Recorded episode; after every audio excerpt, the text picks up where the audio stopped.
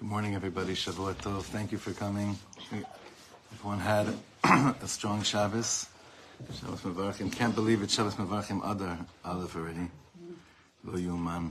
Okay, so the month of Shvat. This is the last year for in this year in the month of Shvat, sponsored by the Pollocks, Lili Nishmas Shimon ben Moshe, Tzvi ben Mordechai, and Shir Rachma Bas Rav Alter Nasser Nata, and for the Zivug of Daniela Chana Bas Sarah Libby. The week is sponsored by Ira Brown and his family, commemorating the ninth Yahrzeit of Ira's Abba, Anshel Hirsch ben Eliezer, and on the continued growth of our family in Klal Yisrael, with the addition of Yisha Eliezer ben Avram HaKohen, who should grow up and mature in Torah, Emes, and Maisim Tovim. All right, everyone. If you have the pages in front of you and you have the Sefer, open up, please, to Daf Kuf Chaf Vav. Kuf Chaf Vav. And there's pages over there for anyone that needs pages. I printed them out for everybody. Daf Kuf Chaf Vav. What, where, what's going to be great today is that I love how this happens when, while we're learning what we're learning, which definitely was not written necessarily during this week, but we're actually going to be connecting Parashat Yitro and Mishpatim with today's learning, which is always special when these kind of thing, when these kinds of things happen. And we're continuing to, with, with Rav Sasson's help, to understand the question of identity of our generation. Now, this is the hardest one, and we spoke about this last week and week before. That probably one of the hardest things for us to do is to be able to understand what, what is the identity crisis and what are people really asking for when they're speaking about in terminology of I want freedom. I want to feel free. I want the liberty to think like I want to think.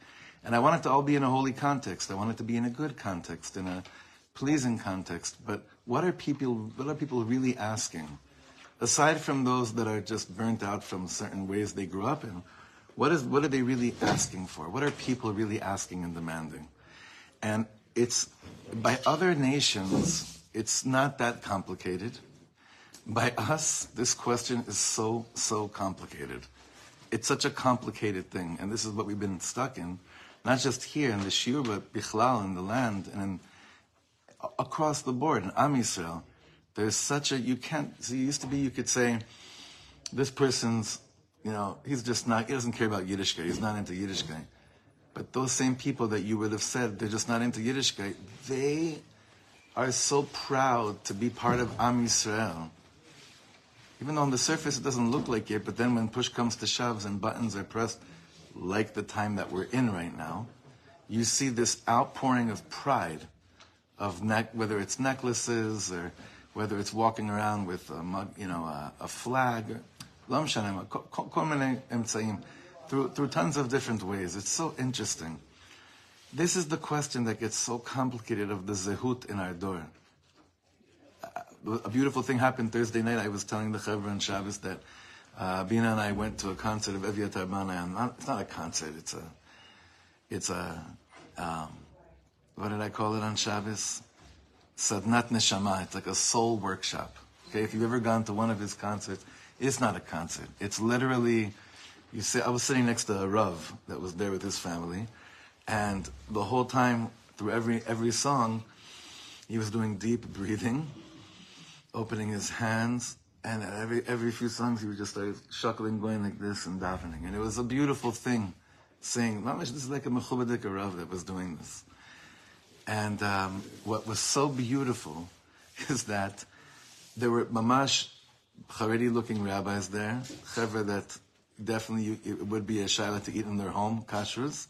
And then you had all these different chayalim walking in, and what was so amazing is that some of them were walking in with, without a kippah, but were wearing tzitzis. That's happening a lot. They they came in wearing tzitzis, and they weren't wearing a kippah. So you say, okay, again, the question of zehut, the question of identity. So, so who, who are they?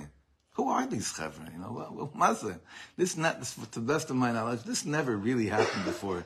This kind of like, this kind of showing of an identity. It's because it's so it's so complex, it's so complicated. It's such a deep inyan to figure this out.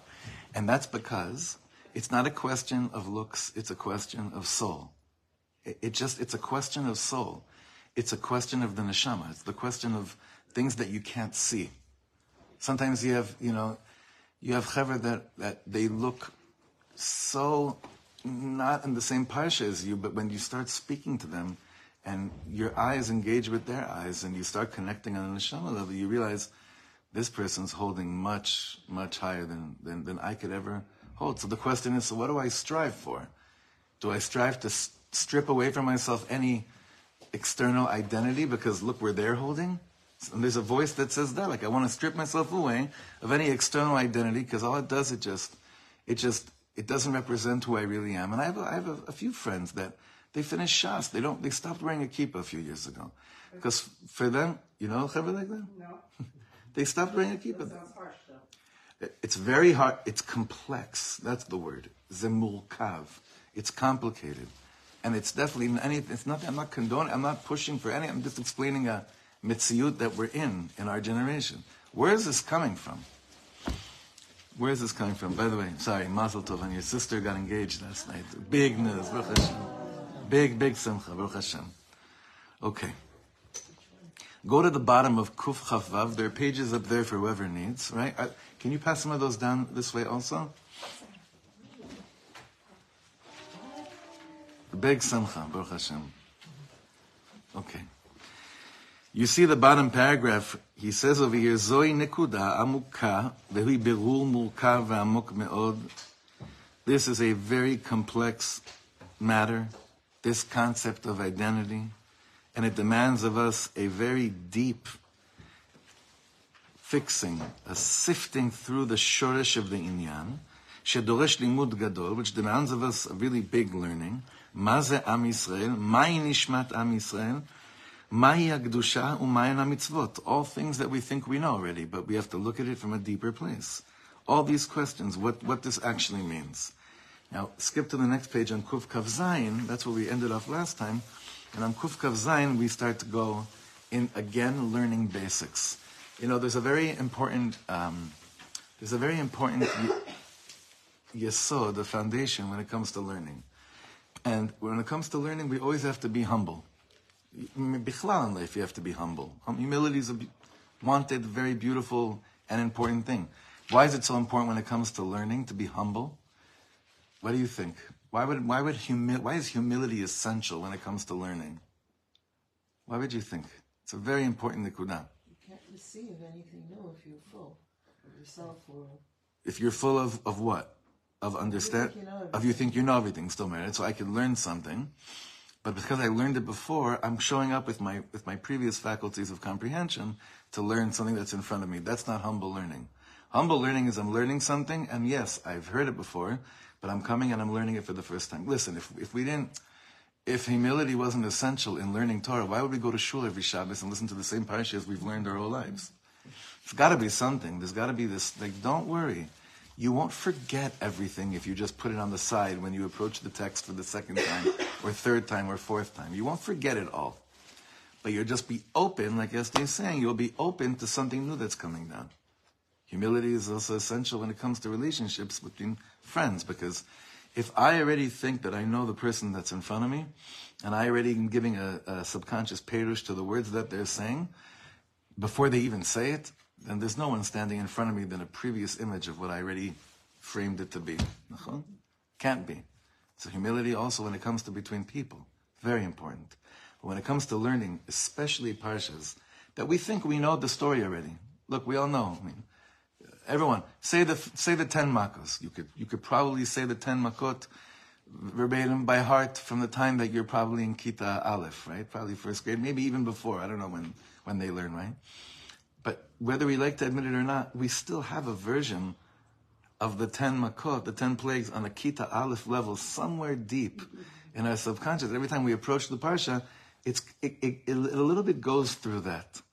Uh, the, the, the example I always used to give was, um, at least visually, for many of us, the imagery that I have of a lot of the stories, especially in Bereshit and Shmot, where it's so many stories, is an imagery that's really goes through this filter system of how I first felt learning the story based on the little Midrash says and the illustrations in that book. If anyone, if any of you grew up with that, you know what I'm talking about. That's great. That gave it to me when I was five, six, seven. It's beautiful. But it's okay to also be open to the notion that there, there may be a new illustration that's, that's uh, wants to be formed in your mind and in your heart and your soul. Just show up humble, show up as if you don't know it. So why am I saying this over here? Because if there's definitely one scene in the Torah that we would all choose collectively to want to go back to, it's definitely what we just learned this past Shabbos, Aseret Dibrot, standing on Mount Sinai, hearing God's voice. And if I ask each of you, what's the first thing that God told us? we will all say, God said, I am Anochi Hashem Elokecha, Asher Tziticha Meret Mitzrayim Mibeit Avadim. I am God, your God, that took you out of uh, Eretz, that took you out of slavery, that took you out of Eretz Mitzrayim. And that's true. Those are the words. But what happens with Torahs like this, with rabbis like this, with teachings like this, we realized maybe we didn't, maybe we missed out on one word in that in that pasuk that really explains to us what God was actually telling us.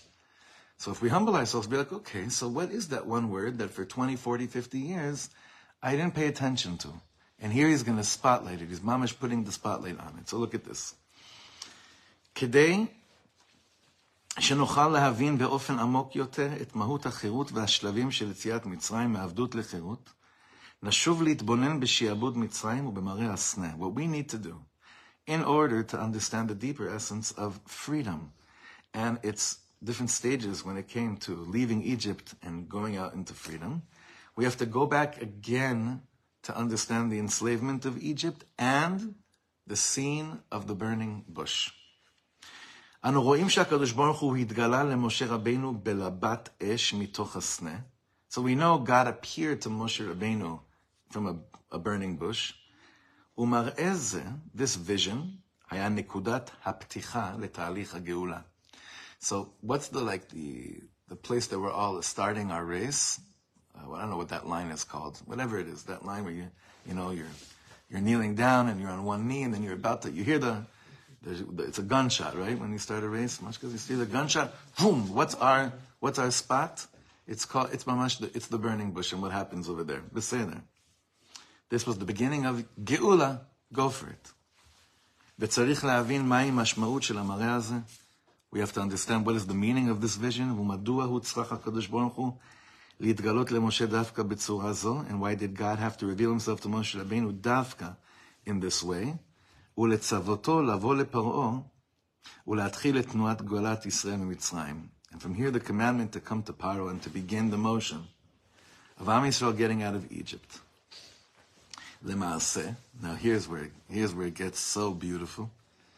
למעשה יש לדעת, one must know, שמצרים הייתה בית עבדים, מרחב שכולו עבדות. Egypt was a house of slavery. A house of slavery is a מרחב שכולו עבדות. מרחב is an interesting word over here. How would some of you translate the word מרחב? Yeah, probably best to say here is space. It's a space that was filled with slavery.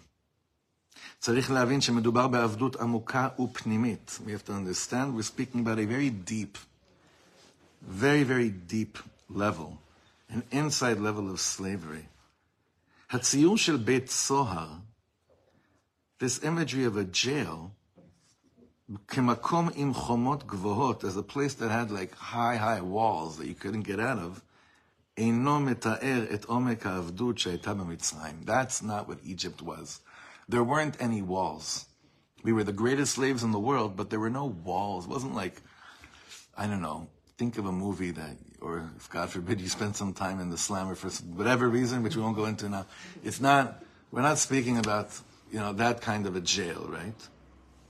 Did you ever see, um, what was that movie? A long, long movie. Shawshank Redemption. Yeah, yeah, there's, a, there's a few scenes there where he's like looking out and realizing he can't see anything past that wall. Like there's nothing you could, there's no vision. There's no vision to it. There's no vision out beyond it. That's not Mitzrayim. That wasn't Egypt. Whatever you have, we have in our minds, the בכלל לא היה ככה. כשאסירים נמצאים בתוך כלא ומבקשים להימלט ממנו, אף שחומותיו גבוהות עד השמיים, אין זה בית עבדים. When prisoners are inside a jail and they want to escape, even though the walls are seems like they're reaching the hot, the sky, that's not Beit Avadim. Okay, so what's going on over here? What word is Rav Sasson telling us to re-examine from the Aseret Adibrot, the first thing that God tells us? I'm going to read for you the pasuk the way that in our minds it usually translates, and you'll, you'll tell me where it got, where it's different. Anochi Hashem Elokecha asher tzeticha meret Mitzrayim me'avdut. That's not how the pasuk ends, right? How does the pasuk end? Anochi Hashem Elokecha asher tzeticha meret Mitzrayim mi beit avadim. Avdut versus beit avadim. Rav Sasson is saying the first thing God tells us, demands of us to look at this concept called beit avadim as opposed to avdut. Then there's a big difference between the two. Slavery, the way that we usually mean, think of it, is that there's an Egyptian over me with a whip. You know what? I used to think like that as well. That's not it either. Beit Avadim is something else. A house of Avdut. A house of Avadim. A house of slavery is different than just slavery.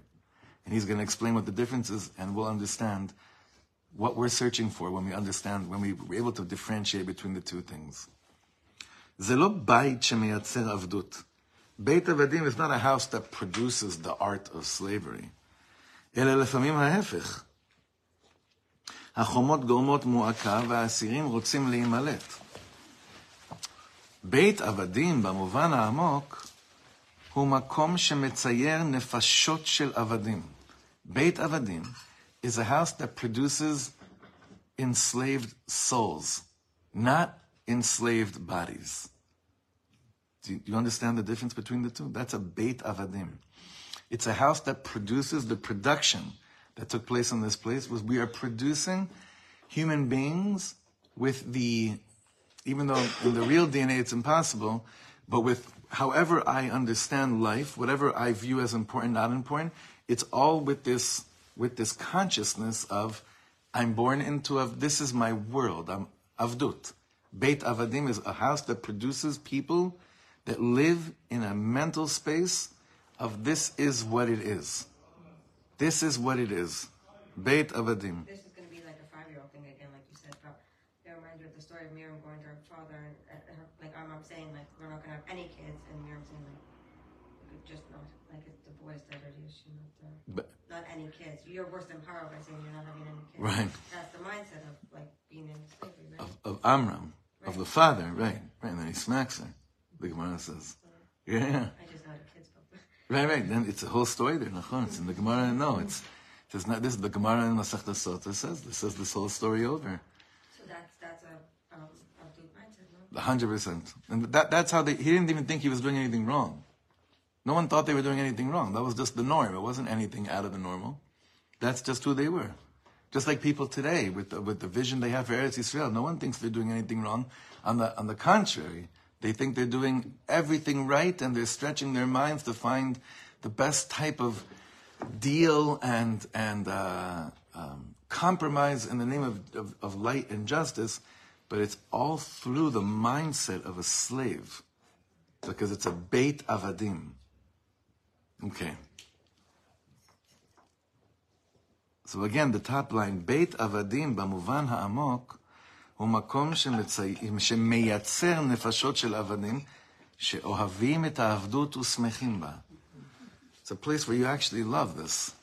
This is, makes you happy. סבורים הם שהם מלכים ולא עבדים. You're actually under the assumption that you're a king and you're not an עבד. ואף מייצרים אידיאולוגיות ותפיסות חיים שמצדיקות את העבדות הזאת ומתארות אותה כחופש וחירות. And what you're also able to basically produce is some kind of a ideology that justifies this type of slavery, but you describe it as, look what I could do. I, I could, I, I have chofesh and I have chirut. Which changes a lot of the imagery of what we think we were going through in Eretz Mitzrayim. Right? Because as far as I know, most of us grew up with the understanding that who we were in Mitzrayim, every day I woke up and I was like, I, I, I hate this, I hate this. Maybe it was like that the first few weeks. But after a while, it wasn't like that at all. It became a Beit Avadim and not just a Beit Kele. אנו רואים זאת בכך, and how do we see this? So that was a little bit of Parshat Yitro. Now we're going to connect it to the next Parsha, Parshat Mishpatim. אנו רואים זאת בכך שלפעמים היו קולות בעם ישראל במדבר, שביקשו לחזור למצרים. If Egypt really was, like they explained to us in kindergarten, and the way we tried to exaggerize it and during uh, Leil Seder, how could it be that anyone would have cried to go back to that, which we see throughout our time in the desert? We keep on kvetching to go back to that. If, if it was really slavery, like we generally understand it, no one would ever, as bad as things are, no one would ever choose to go back to that. B'tana shaya sham tov, with the claim saying it was good there. So he says something so beautiful. לא לחינם הפרשה הראשונה במצוות התורה לאחר מתן תורה היא העבדות. What's the first thing we learn about after the parsha of Matan Torah? This parsha, ואלה המשפטים אשר תשים לפניהם. What's the first thing you learn about? כי תקנה עבד עברי. We start learning again about עבדים, עבדות. Why? אותו עבד שמכריז ואומר, אהבתי את אדוני, את אשתי ואת בניי, לא אצא חופשי. That same servant that says, I love my master, I love, I love exactly what I have right now, I don't want to have freedom. התורה מורה לאדונו לרצוע את אוזנו. So the Torah says, go and take his ear, right, and pierce his ear. What does that mean? להדהד לו בנפשו, because it says that the same ear that heard, I took you out of this, and now you're saying you still want to stay in some kind of format of slavery, that same ear has to be reminded of what it heard just a few minutes ago on Mount Sinai. ולהדהד לו בנפשו את מעמד הר סיני, מקום החירות האמיתית. What must be whispered again into his ear and shaking his neshama has to be again, your ear just heard that God took you out of slavery, lechirut olam, for an eternal state of being free. Why are you going back away again, you Eved Ivri, and saying, No, I don't want to be free, I don't want to be free. It's good for me here. Because it got into us so deeply, this, this consciousness, this mentality of Beit Avadim. Look at 1967. It's exactly the same thing. We come back, we have no idea what to do with this freedom. It freaks us out to the highest core. The first thing we do with the holiest place that we've ever had and ever will have is we basically say, I want to be, 1967, take the keys. I want to be a slave. I want to be, I, I'm not, I'm still in Beit Avadim. I still don't know what it means to be a master. So mamash, that's what happened. What happened? Where we gave the keys, we got, we came here, we had access to Har HaBayit, and the second we got it, what did we do with it? We gave it to the Jordanians. We just won the most miraculous war our world has ever seen. And at that moment, what, it was really all about was, of course, that holy site. Dafka, that place, which is the symbol of freedom, not just for the Jewish people, but for all mankind. Kibeti beit filai karel. I Dafka took that, and like the Eved Ivri, I'm saying, here, take it. I, I, I can't handle it. It's basically describing every journey into the unknown. In every journey into the unknown, we're leaving the base of Adam of whatever it is we're leaving. But that's um, been, and that's why it's so important to remember that the point of the giving of the Torah is to let you be okay with that. And Hashem saying, "This was my plan from the beginning." Anochi Hashem. I don't expect you to feel so comfortable over here. I don't expect you to understand and feel like you know exactly what's going on and everything is known. But that is the point of being engaged in a world of Torah. That's the relationship with God. Defense mechanism to which For sure. Betach. you know, we're good, we're, we're good with this, we're good, but we, 100%. enslaved so many times since Matan Torah. I'm sorry? The Jewish people, through history, have been enslaved so many times since Matan Torah. Never like Egypt. That's what the Chazal always tell us. It was never. It was never a slavery of Beit Avadim like it was in Mitzrayim. However, we, we, what, what does connect to what you're saying is that the remnants of that, the echoes of anti-Har Sinai, are always there. Always there. Emotionally, we can stay there our whole life. I'm sorry. Emotionally and mentally, we can stay there our whole life. So, like of some people do. Yeah, some people do. Geula, calling for the Geula, is, is, is this graduation from this place. And it's not supposed to feel so unknown. It's not supposed to feel so like I, I recognize all of this. It's much deeper than that. Didn't we see that the I'm just so sorry. Maybe I'm telling you, I think I have I have to get checked. I just can't I can't hear so much. If you if you could just talk everyone everyone in the in that in that big if you could just talk a little bit louder. Yeah, at Har Sinai, we see that the Jewish people, even there, they couldn't handle it. Like Hashem tried to speak to them. He wanted full revelation, and it didn't seem like we had.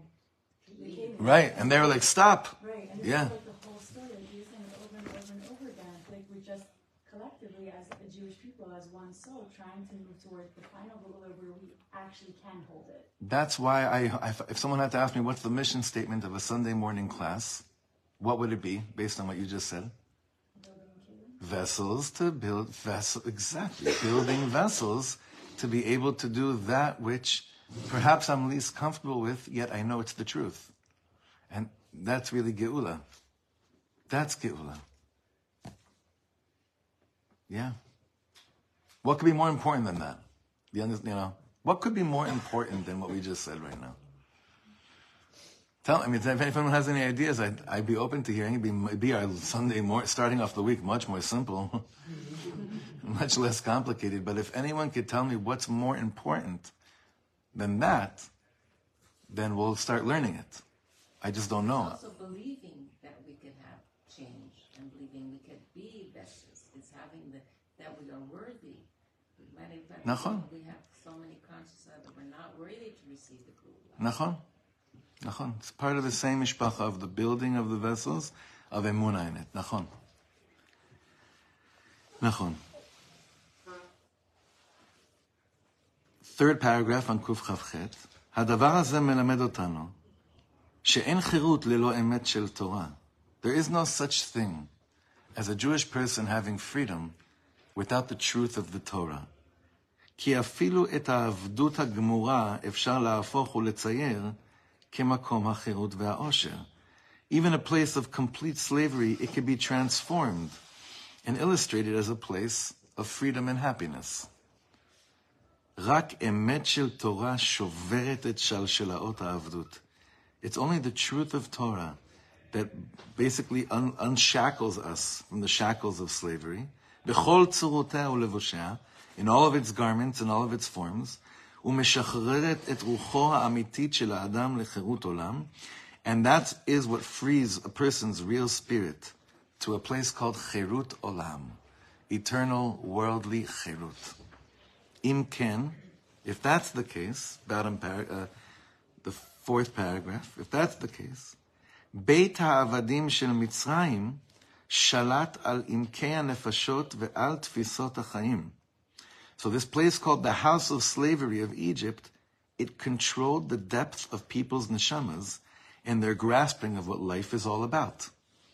וגרם לכל מי שנמצא שם לאהוב את העבדות ולשמוח בה, and it caused each person to love their slavery and to be happy with it. ולחוש שמדובר במקום נופלא ושוקק חיים, and to be under the impression that it doesn't get any better than this. I'm going on a tangent right now, but it's a, it's a short one, and it's, of course, has to do with right now. Who, there's a lot of hostage talk right now, right? Who is Am Yisrael being held hostage by right now? United States of America. There's not, it's not a political statement. Do you understand? We're being held hostage. But what in our mind is the greatest form of freedom also? Our friendship and relationship with the United States of America. Our greatest, we, we, we speak about this all the time. Our greatest ally, our supplier of this, the only friend we have, and all these things, they're also the entity that is holding the people of, uh, of Israel hostage. Do you see that? Does any, I mean, you could, Malka, I'm sure you, you, you don't agree with me. I. I know, I'm kidding. Of course you don't. It's a lo yuman.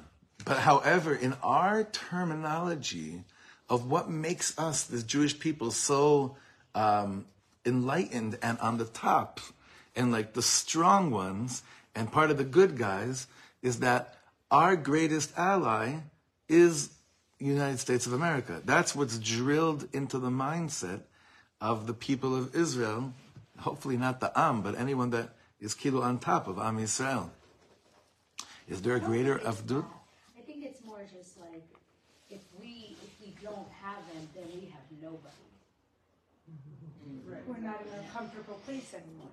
We're not in a, a comfortable place anymore. Correct. We're not in a. Or, listen, Israel's Israel, like we only have certain amount of everything. Like, it is what it is. But that's exactly the That's base the of the same team. thing. It's like if we're out in the middle of the desert, if we don't have Egypt, we have nobody. Well, maybe we've leveled up. from You the have to be a desert. little realistic in life. I'm, I'm just talking about the now. That's okay. It's okay. It's good you're bringing this up. This is the point of the shiur. It's very good. It seems on the surface. Seventeen billion dollars, like, it's real. What happens if you sell your soul for $17 billion? Is $1 worth it? If you sell your soul, is $1 worth it? You first have I to. think it's easier said than done. Of course, so is giving birth. I know, everything is, meaning anything new that's, uh, everything is e- easier said than done. Everything. The point in this year is giving vessels for us to understand that the things that are easier said than done are the things that actually have to be done. All the things that aren't as easy, that are not easier said done, we do. And it, it keeps us in a very, very, very tight place. We didn't get to where God didn't bring us to Mount Sinai to, to think in terms of, uh, of realistic. Yeah. Mamash. God did not bring, God didn't bring us back to Eretz Yisrael after 2,000 years to just think in terms of, listen, you're going to have to be a slave to another country who in the bigger picture are doing good things for you. But even if they sell your soul and prevent you from actually wiping out Amalek, who you have to, don't worry. In the bigger picture, there's something. That's not why we came back here. That's that's the story of other nations that need allies on those types of levels. On the other hand, it doesn't mean that we, God forbid, should be ungrateful for any of the good that America was privileged to give us. Privileged. A slave thinks we were privileged to receive something good. A Ben Melech, who we, Benot Melech, understand that if someone does good for the children of the king, they were privileged. That's the shift of consciousness. It's okay, Leah. Most of us are halfway there, you know. Huh? No, I definitely. Yeah, yeah, no, no, but don't. I'm saying this is it's so good you're bringing it up. This is the this is the insight. This is the this is the soul talk that's needed today. Like, there's we're looking at the situation that's in front of us. It in in, in 1967 we had nobody, and we finished a much more crazier war in six days. Here we've been stuck for four months because we're still in Beit Avadim when it comes to how Am Yisrael conducts itself as a people. And that's very harsh. That's very intense. But it just means there should be more of a demand of let's build the vessels as a people to really believe that when someone helps Am Yisrael, it's a zchus for them. It's not a zchus for us. It's their privilege, not ours. So what you're saying is we have to jump into the consciousness of the we're ala teva and not uh, um, like everybody else, and really believing We never were, we never will be. Exactly. And as long as we try to be that, we'll still be in Beit Avadim. 100%. Yeah. yeah. I'm just struggling with Hashem gave us the Torah. He, he obviously knew we were in this mindset. He was telling us whenever we have a battle like this, we're, we're always going to be struggling with this. Say, say your question a bit, a bit clearer, if you don't mind. I want to, because I want to understand the heart of what you're saying. Why, why did Hashem choose to give us the Torah when we were obviously in this mindset of being in? He knew he knew we couldn't hold it. So a lesson that we were continuously going to be dealing with this. It's a challenge.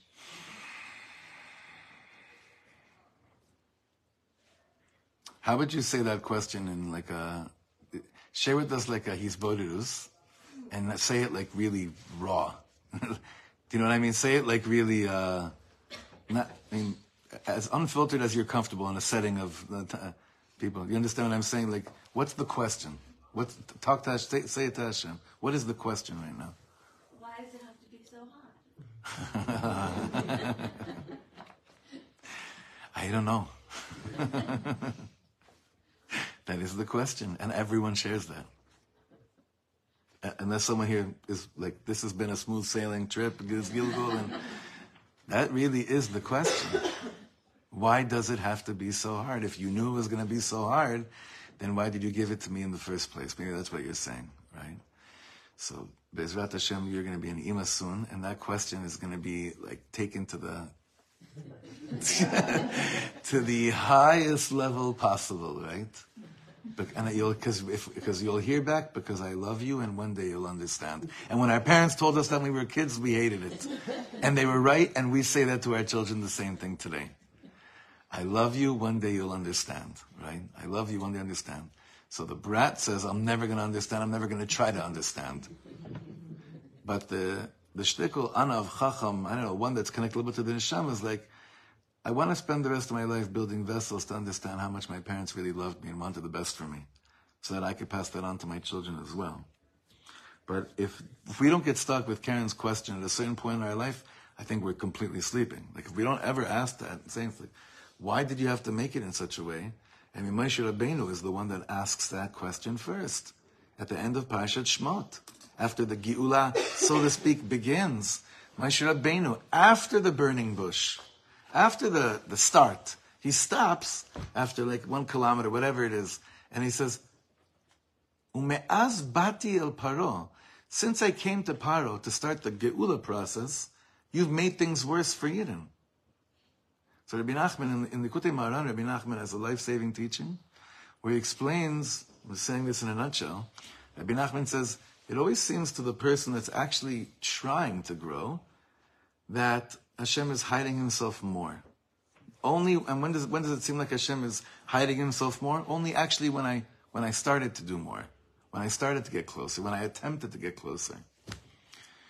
And there are a lot of different types, there are a lot of different ways of explaining that teaching. And Rabbi Tversky, Rabbi Avraham Tversky, Olav Shalom Zechetzak Livrocha, used to always say that it's the mushal of like a kid that's learning how to walk. That first the parent stands the kid up, and they're holding their hand while they're taking their first few steps. Then suddenly, he removes one hand, and the kid is like, "Oh my God!" And then, but they, but still managing. And then the parent removes the other hand, and then the kid starts saying, "Why did you get me up in the first place just to remove your hands and make it so much harder right now? And you keep on having that conversation and you lose your balance, but you take a step, you get up, and then you walk again, and you keep on saying, why did you do this? Why are you, why are you, how come you're not holding my hand? How can, I mean, before you know it, you look back and you just walk the whole thing on your own. And you, and your parents smiling and you're smiling too, saying, ah, there would have never been any other way for me to feel like I can do anything unless at a certain points in life you removed your hands from me. The question is, do I stay down when I get down, when I go down? Or do I wobble? Do I, whatever, do I get back up and keep on walking? That's the secret of life. Here it's just felt so much more intensely because we've had blows in our life as people where it makes it feel that Hashem completely moved his hands and he's not waiting there anymore like this. He checked out.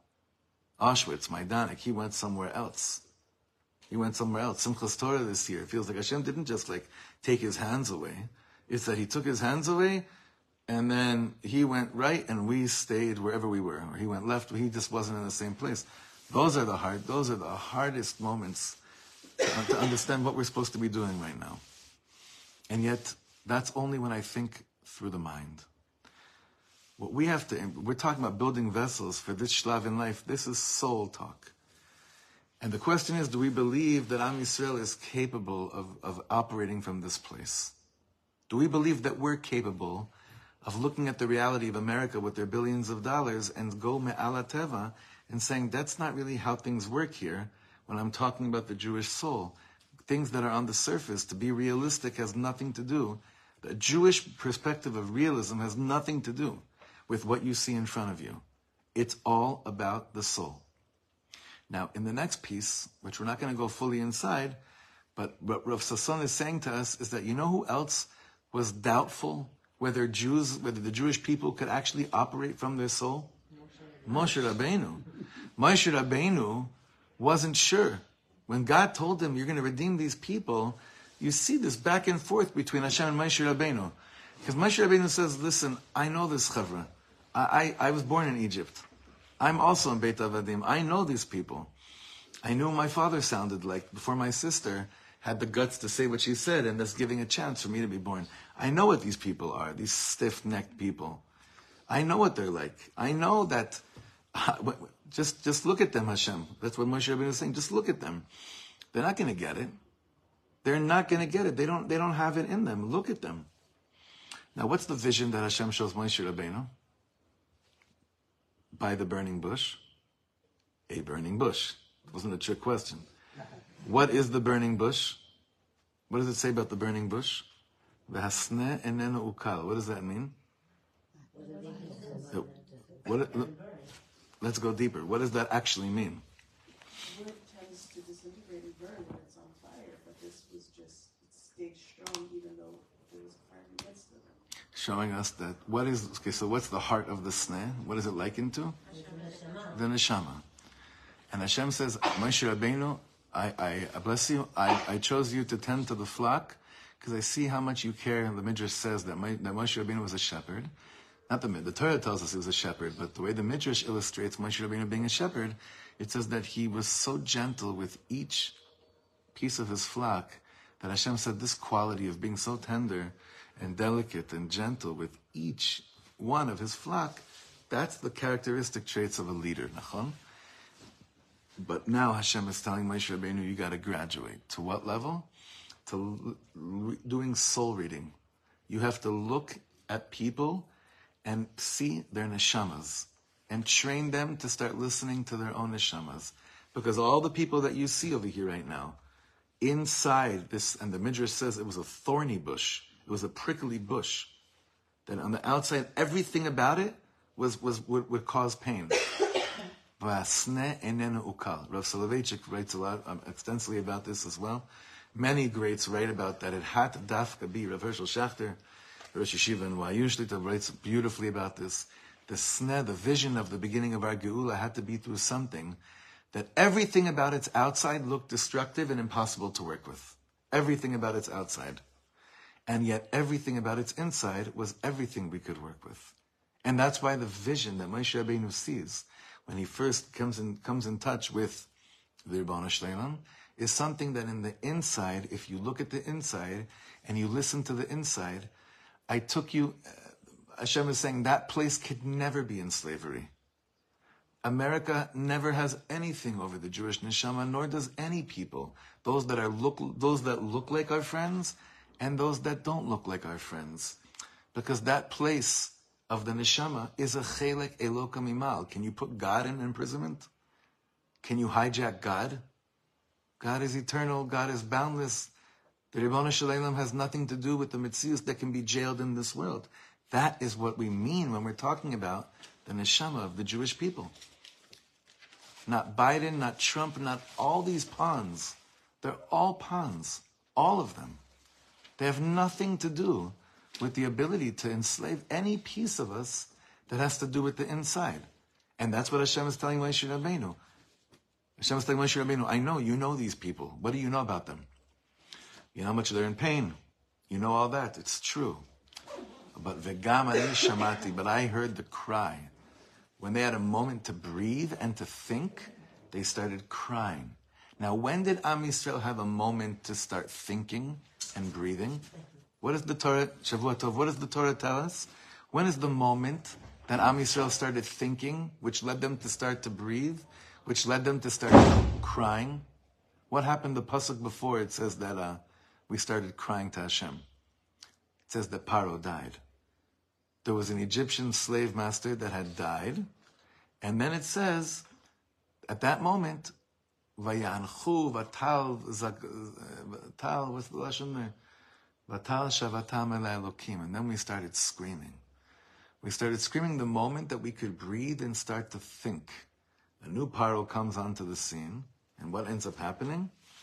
He realizes if these people have any time to actually think and breathe and get connected to their neshamas, they'll realize they were never slaves in the first place and they'll walk out of here without a problem. So therefore, what must I do? I must make the workload even harder. To give them less time to think, less time to be in touch with their neshamas. Tichbad alaya avodah. make it even harder. Look at the next page on Kuf Lamed. We're jumping because there's, there's a lot to cover, and I'm just giving you over in rashei perakim a lot of what he's saying over here. Daf Kuf Lamed. What do we do with our government? Huh? Is there hope?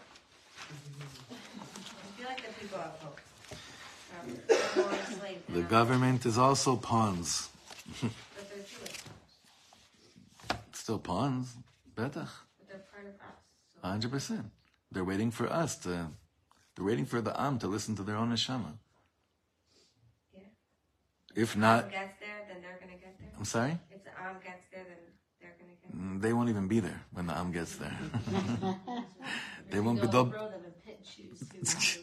They'll, be alive, gebenched. They'll they'll retire in some kibbutz somewhere. I don't know, but it's not going to be. It's not who we see. the Am is actually going to elect Mashiach. You know, there's actually going to be a thing like this that the Am is going to actually elect Mashiach. Like the Am will choose Geulah. The Am won't continue choosing people she'en lo tshua. Al tiftechu bin divim adam she'en lo tshua. It'll be a different thing. So look what happens on the daf, on the, ha- on the top of Kuf Lamed. Just a few more minutes. פרעה חש את הסכנה הגדולה בהתקוממות הנשמתית. Do you have Kuf Lamed? There should be in other pages here. I, 'cause I, some of them have the whole thing, some of them don't. Kuf Lamed. Very important to see this inside. The top of Kuf Lamed.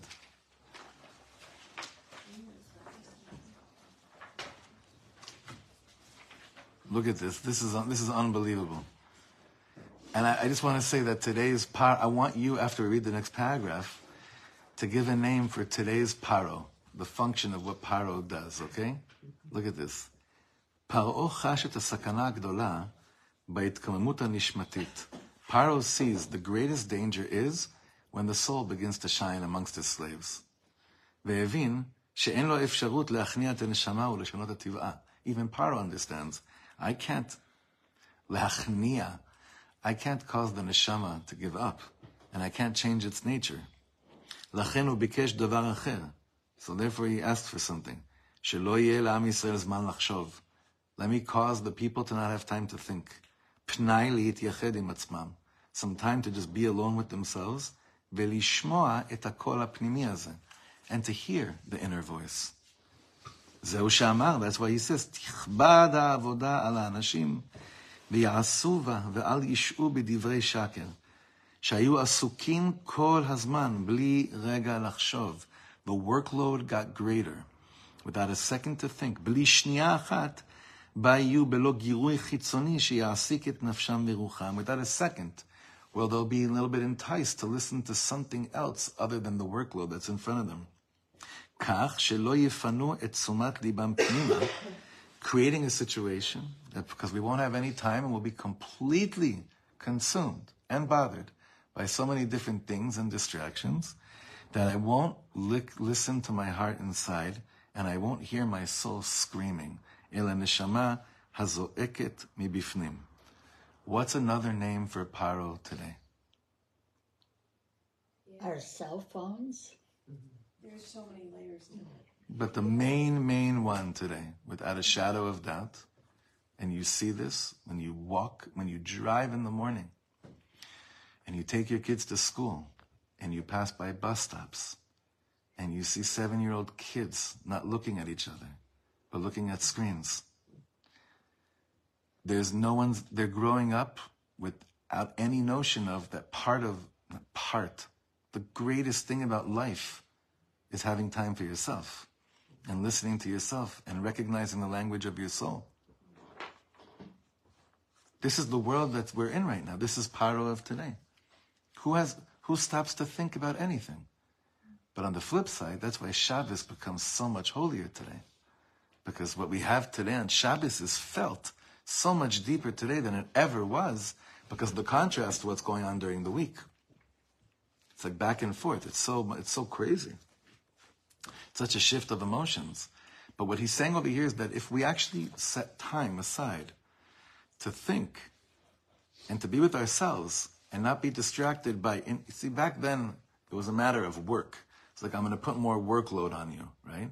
Today the workload is, I got to check this, I got to check this, I have to find out what that person ate, or I have to find out when that person, what song that person played last night at the concert. I have to, all these things is what my mind is telling me.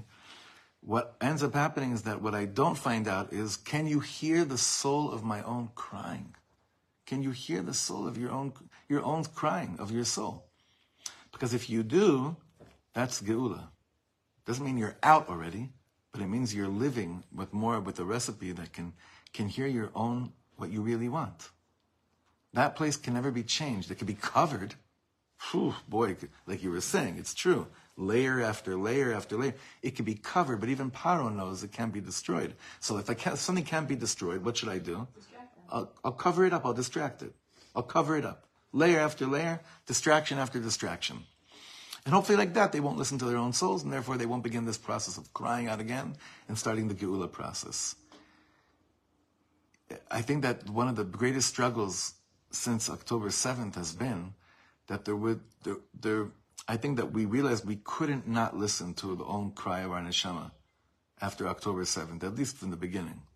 And to a certain extent also now. So of course something shifted. Like, there's no way that we could, on any way, shape, or form, still continue to conduct our day-to-day lives exactly the same like we did before it happened. So what it did cause is a crack into the general neshama klalit of Am Yisrael saying, are you, are you, are you, do you have time with yourself?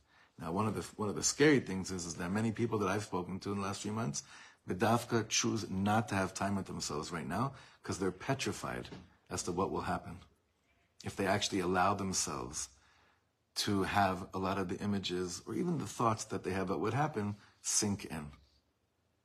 So I don't think that you're supposed to go and say, no, you have to look at every single piece of footage. So there's a voice that I, you know, I definitely, that does resonate with me because I think that until we really realize what kind of evil, demonic, twisted monsters are dealing, we're dealing with that live right over here as well behind us. There's no difference between one of them to anyone from Aza. They are all the same. And anyone that says otherwise is threatening the existence of our families. If anyone thinks otherwise, and Baruch Hashem, we're, we're, we're awakening from that coma. It's a hard awakening. It's, it's a slow awakening. It's very painful. Because even when I say such words, the peaceful peace, place in us says, don't talk like that. Don't make such generalizations. Just trying to stay alive. Mm. Let me stay alive, and then I'll, then I'll, then we'll figure out afterwards who could be here and who can't be here. I'm first going to stay alive. There's this, I don't want to be with myself right now, and I understand that because it's so it's so crazy.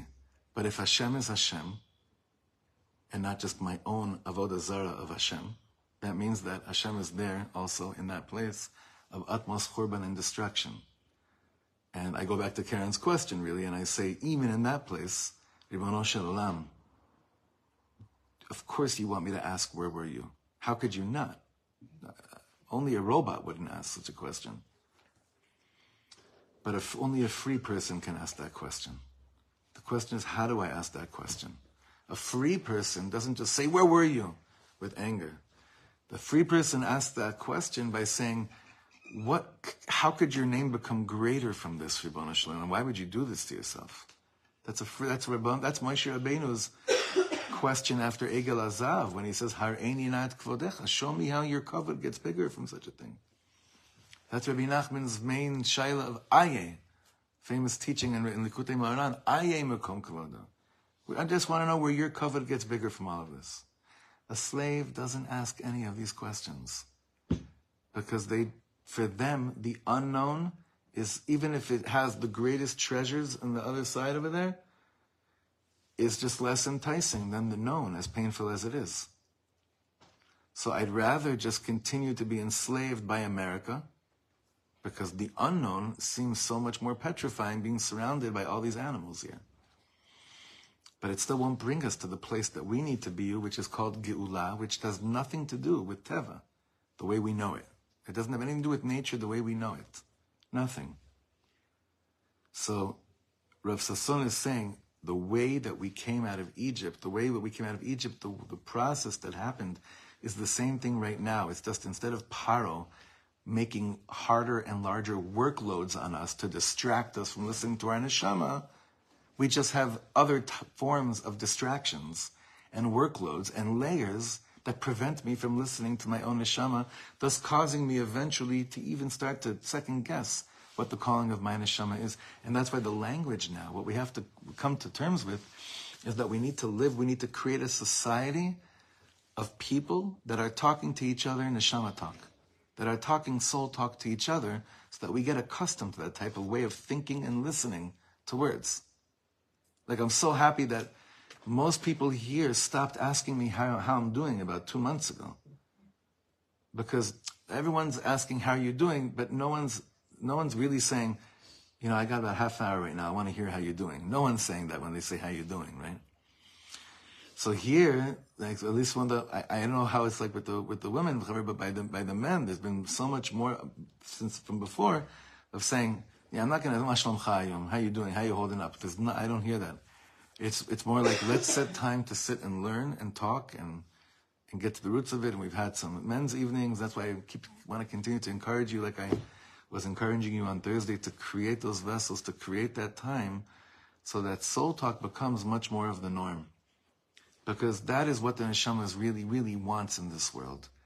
And that place can never be enslaved. There's no concept of enslaving God. There's no such thing. You can't enslave God. When we're talking about our souls, we're talking about the chelek eloka mima that lives within us. This piece of Hashem that lives within us. That can't be taken into captivity. It's impossible. Paro knew this, so all he tried to do was make us ignore it. And today there's all these other forms of trying to make us ignore that which was never imprisoned and that which will actually take us, take any faculties, take any layers of us out of Mitzrayim as well. If there was ever a time where it seems like it was that crucial to live like this and that difficult, it's now. Because let's face it, like, like we said, we're petrified to be alone with ourselves right now. What will happen about our real state of believing in Hashem if I actually start thinking about things? God's big enough to handle moments of kfira too. Don't quote me on that you know, we understand if God is God, which He is, she is, it is. that means that like whenever someone like I'll tell you, whenever someone tells me, I tried doing these bodhidus, but the problem is I don't believe in any of it. I'm not even sure I believe in God, and I'm always astonished and like, wow, you're so lucky. And they say, why are you so lucky? Because you have the most incredible Hitbodedut material to start your session with. Tell that to God. But I don't believe it. Great, tell him. I'm so angry at him. What do you think hisbodedus is for? Standing around and saying, I put on tzitzis today. Thank you from the... What are you, crazy? That's, that's really today in 2024, that's what hisbodedus is meant for? No. That's the zakat neshama. And that's the next shlav of understanding, building vessels for living a life of geula is that we could look at each other soul-wise. We could hear the real cry of each other's neshamas. That's the most beautiful thing in the world. Just to go back to what you said before, Leah, because it really struck a chord in me. On the outside, if I hear what you said about being realistic when it comes to the $17 billion, I have to answer you from the outside, explaining to you logically how it's okay to give up on those $17 billion. There's only one problem. It doesn't add up logically to give up on $17 billion of military aid. On a soul level, it doesn't add up for one second to allow Amalek to still live within Am Yisrael. So I have to find a way to not be at all uh, like shocked that you said what, or confused, shocked, or I have to really realize that what the, what your neshama is really saying, like, show me a way that I could actually think about this very complicated situation that where, it, where it defies logic and I actually feel okay with it. That's what it is. But instead we get caught up in what people are saying on the outside and then more friction happens. Realize every time someone says something, the words do not necessarily reflect, they generally don't reflect what the neshama is crying for, what the neshama is screaming for. And that's the world of Azamra, that's Rabbi Nachman's Azamra, that's like, there's just so much that opens up for us when we take the opportunity to start engaging in soul relationships and soul talk. And here he's going to hopefully begin to teach us in his way, based on mainly on Rav Kook, how do you talk that language? How do you learn that language? And what does it sound like? But be clear once you have that language, There's no Egyptian. No one exists. There's no one over you. Nothing.